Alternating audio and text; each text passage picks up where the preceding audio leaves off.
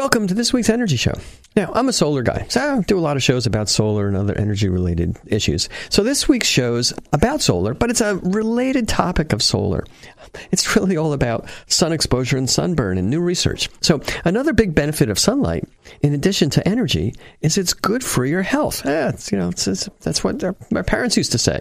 Now, there's really important research that, that's recently been done that's coming out, and I think it's really important for people in the solar industry. It's important for anybody who's out in the sun, but especially solar installers who are in the sun a lot. Now, disclaimer. Obviously, not a doctor or an epidemiologist. So you have to do your own research, speak to your physician, figure it out yourself. Don't just take my word for it, but I'm just kind of giving you some new information out here. Now, for me, I've always wondered why sun exposure could be bad for us. Since humans evolved in the sun and buildings were relatively new, like over the last 10,000 year invention.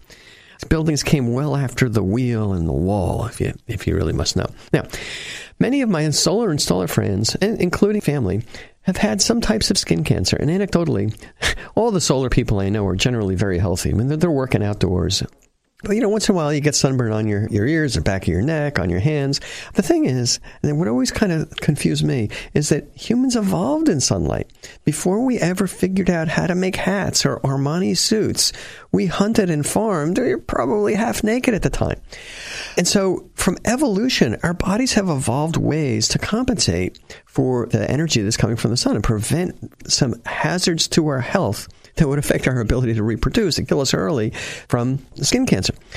And some of these things you just kind of look at and say, well, why do people around the equator, why do they generally have darker skin? It's an evolutionary reaction. Now, a couple reasons. One, maybe because if anything's darker, it makes it easier to radiate away body heat. So when it's really hot and you have you know, black body radiation, if your skin is darker, you're going to be able to radiate the body heat away faster. It's going to help actually keep you cool. Kind of the flip side is if you're in the sun, it's going to make you a little bit warmer, but if you're in the shade, it's going to make you cooler. Now, the other thing is darker skin. The reason why skin's darker is it has more melanin, not melatonin that makes you sleep. It's melanin. And that melanin protects the skin from sun exposure.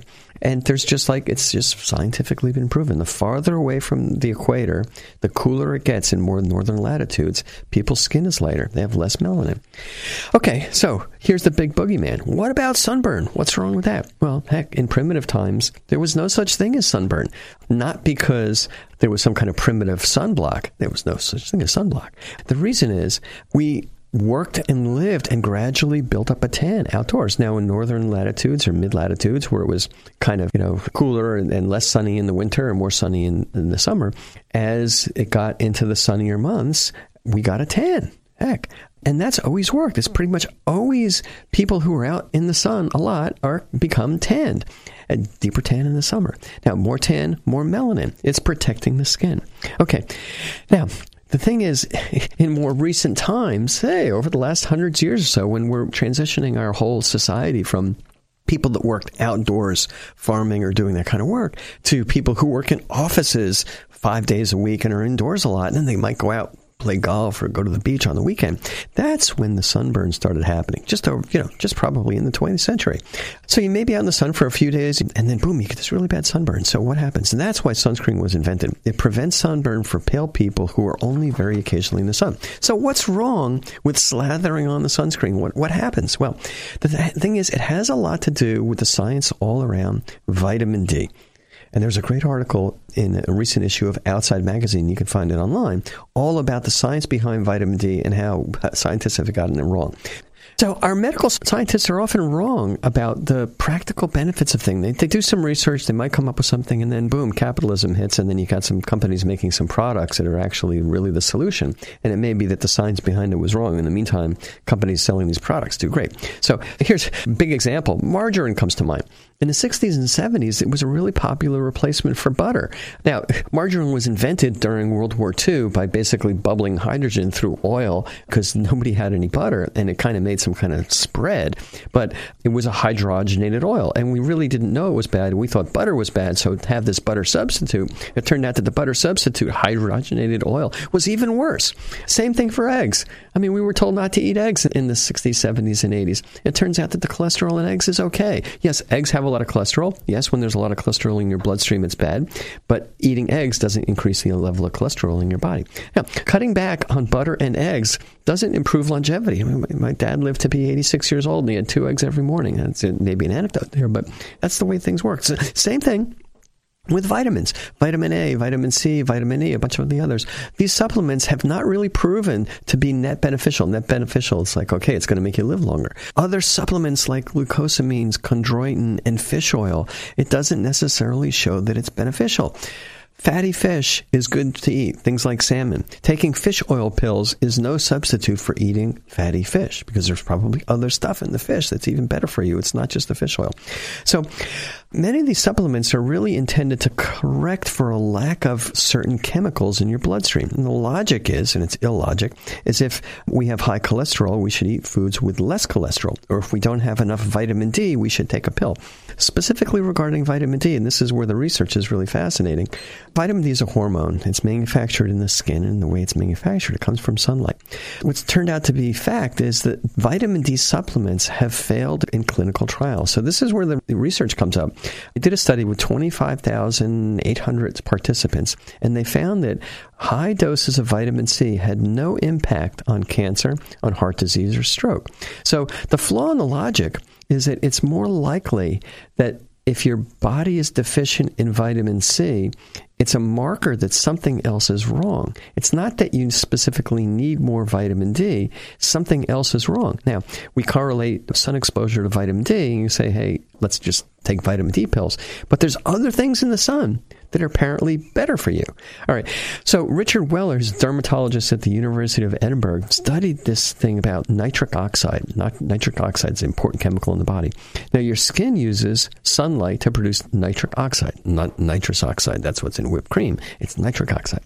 So when you go in the sun, your skin produces nitric oxide that goes into your body. Now, nitric oxide is really, really good for things like blood pressure, heart disease, stroke, and overall mortality. So what they found was there's an exact correlation between overall mortality it all rises the farther you get from the equator. And all these diseases, heart disease, high blood pressure, stroke, they get worse in darker months. So here's a correlation.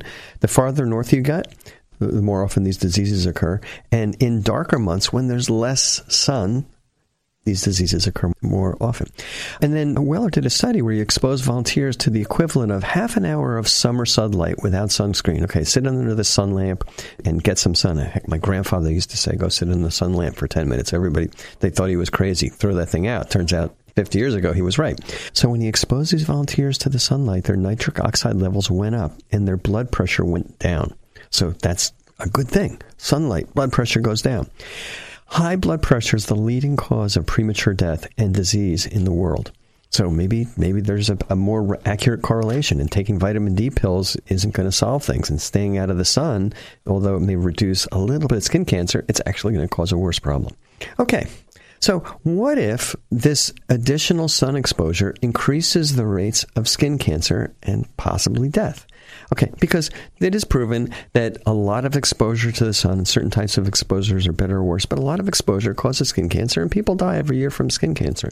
Well, the research is showing, and this is not, you know, accepted by everyone, but although the sun does increase skin cancer and deaths skin cancer, it decreases death rates overall. So there's more benefits to getting sun than drawbacks. Okay, so kind of digging into the details, and, and I'm not an expert on this certainly, but there's two kinds of skin cancer the type called carcinoma, and there's a type called melanoma. Now, surprisingly, people who get carcinomas, skin cancer carcinomas, they have a longer life expectancy. Oh, so maybe you know, there's something good about the result of sun exposure, which is carcinoma, and that something good is a longer life expectancy.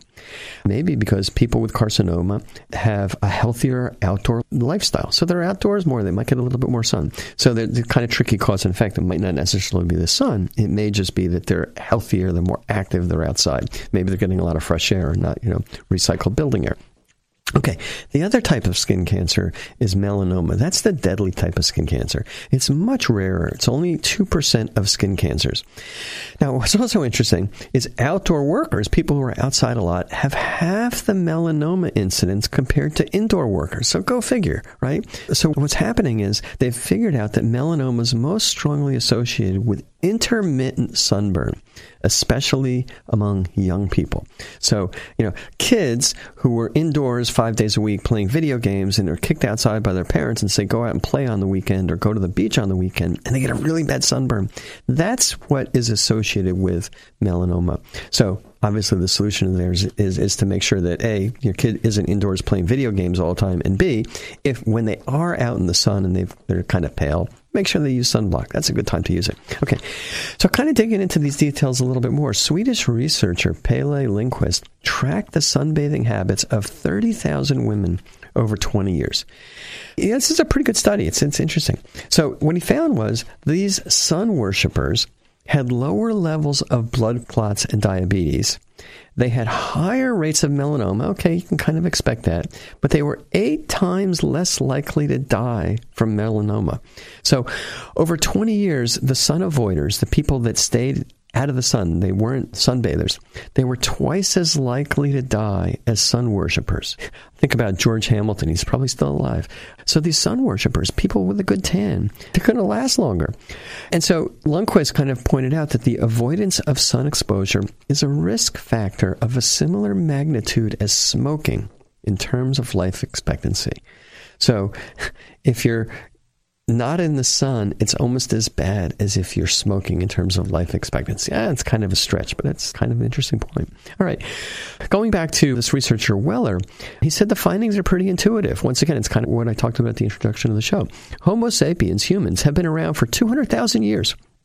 Until the Industrial Revolution in the 1900s, we lived entirely outside. Yeah, we had, we worked outside. Yeah, we lived in, in houses and huts and, and shacks, whatever. But we were usually working outside. So he asks, how did we get through the Neolithic era without sunscreen? Actually, the way we got through is perfectly well. And what's counterintuitive and what's wrong is that dermatologists are saying, don't go outside, you might die. That's actually wrong. Go outside, you're going to last longer. Okay, so what are some of the other benefits of sunlight? Sunlight triggers the re- release of a number of other important things in your body, compounds in your body, not just nitrous oxide, but things like serotonin and endorphins. Okay, so serotonin and endorphins, those things make you feel good. You go outside, you feel better. And there's some chemical reasons for that.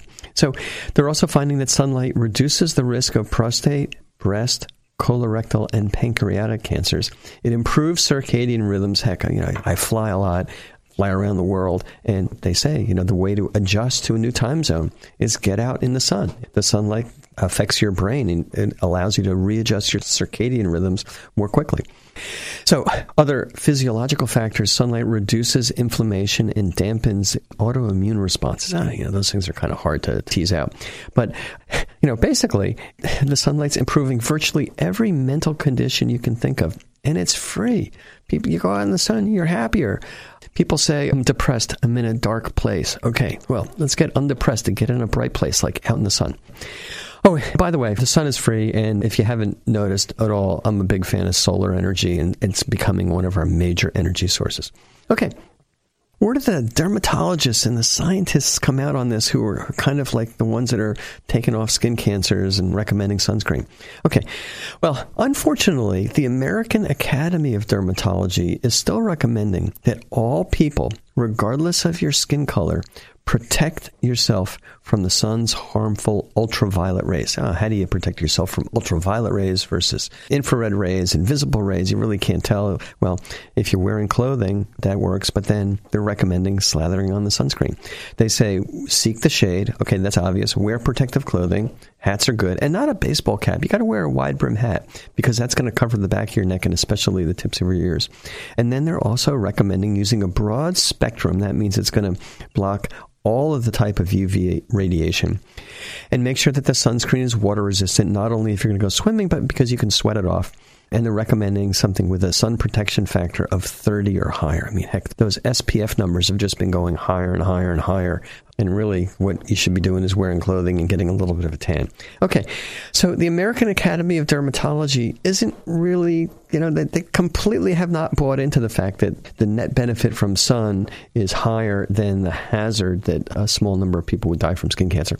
But then you kind of go around the rest of the world and you say, what do other councils, what do other scientists recommend? The Cancer Council of Australia's official paper and this was endorsed by the Australian College of Dermatologists. This is what they say. They say that the ultraviolet radiation from the sun has both beneficial and harmful effects on human health. That's what we've been talking about for the whole show. They say there's a balance required between excessive sun exposure, which increases the risk of skin cancer, and enough sun exposure to maintain adequate vitamin D levels. And you kind of trace that down. The, the sun exposure actually creates nitric oxide, and then there's a marker for vitamin D, but it's really the other effects of the sun. And so basically, they're saying that the benefits of sun exposure may, they're still qualifying it, may extend beyond the production of vitamin D. And this council is also saying that other possible beneficial effects of sun exposure include reduction in blood pressure, suppression of autoimmune disease, and improvements in mood. Ah, you know, we, we know that that's kind of a cultural thing. You're in a dark place, get in a light place. Okay. So, Australia's official advice here's the numbers. When the UV index is below three, which is true for most of the continental United States in the winter, sun protection is not recommended unless you're near snow or other reflective surfaces. So it's really bright, you got to wear sunglasses, then maybe you need it. But in the winter, if you're, you know, here in, in Northern California, if you're outside in the sun in the winter, it's really hard to get a sunburn. And that's what Australia is recommending. And what Australia is also recommending is to support vitamin D production. It may also be things that are related to the sun. Spend some time outdoors in the middle of the day with some skin uncovered. So even in high summer, Australia recommends a few minutes of sun a day. A few minutes isn't a lot. The reason why they're recommending only a few minutes is people may not have much of a suntan and they're basically going to get burned. That's not great, but gradually build it up just like we did when we were kids. All right. Here's what the British Association of Dermatologists says. Enjoying the sun safely while taking care not to burn can help to provide the benefits of vitamin D without unduly raising the risk of skin cancer. Okay, that's Great Britain. It's pretty far north. Not necessarily known as a really sunny place. I wish I had some data more from like Spain or southern France. Okay, so let's talk a little bit about sunscreen. I've always been really skeptical about slathering chemicals all over my skin. I mean, the only time when I ever really use sunscreen, and I might use an SPF 30, is if I haven't been outside for a long time, maybe in the spring, and it's a sunny day, and I've got to be up on the roof or working outside. And then I won't put the sunscreen all over my body. I'm only just going to put it on my neck and maybe the tips of my ears and my nose. I'm going to wear a wide brimmed hat. The bigger concern for me, I kind of look at the ingredients on the side of a sunscreen bottle. Who knows what the negative effects of absorbing, because this stuff's absorbed into your body. Oxybenzone, avobenzone, octisalate, octocrylene, homosalate, octinoxate, zinc oxide, and titanium dioxide. I mean, you know, these things sound, who knows what they are, but it sounds like something that you put in paint. They're pigments. It, re- it reflects the sun or absorbs the solar radiation. But that's absorbed in your skin. I don't like it. Okay, so those are some bad things. A little bit of other data, just not necessarily about sunscreen, but sunscreen is bad for coral reefs. Oxybenzone and octinoxate encourage coral bleaching and kill reefs. So Hawaii is going to ban these sunscreens starting in 2021. You go to Hawaii, you're not allowed to get sunscreen in Hawaii, and you're not allowed to buy sunscreen that you bought in the continental U.S. and slather it on your skin and then go in the water because it's going to kill the coral reefs. In Key West, I guess that's also sort of part of the continental U.S., but just barely. They may deny it. Key West is also considering banning these sunscreens too. You know, anywhere along the continental U.S. where you got a lot of coral reefs, this is probably going to happen. They're going to ban a lot of these sunscreens, or they're going to say you can only use a sunscreen with some of the other chemicals. And heck, who knows what's going to happen with that? So, you know, it might be with coral reefs that these sunscreens reflect the sunlight and the coral reefs need the sun, otherwise they die. Who knows? All right, so here's my conclusion vitamins as you know, vitamins can't replace fruits and vegetables no more than vitamin D supplements are a substitute for being out in the sun. So, my advice, and boy, take this with a grain of salt, I'm not a doctor, but obviously avoid getting sunburn. Wear protective clothing and a hat. Be very careful about young children. I mean, probably all of us remember time when we kind of, you know, our parents weren't watching us, or maybe when we were young adults and we went out in the sun and we got a sunburn because we really, you know, didn't have our parents saying, put sunblock on, boom. But I would also recommend do what we did as kids in the 60s or 70s. Build up a tan gradually from being outdoors. By the end of the summer, you'll have a good tan if you're out in the sun every once in a while. And you get plenty of the healthful benefits from sunlight and also from being outdoors.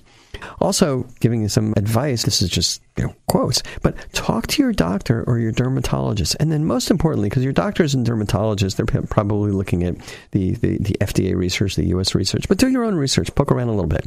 All right, that's all the time we have on this week's Energy Show. Thanks to all of our listeners for tuning in. And if you missed any of today's show, you can always go to our website at cinnamon.energy and listen to the podcasts.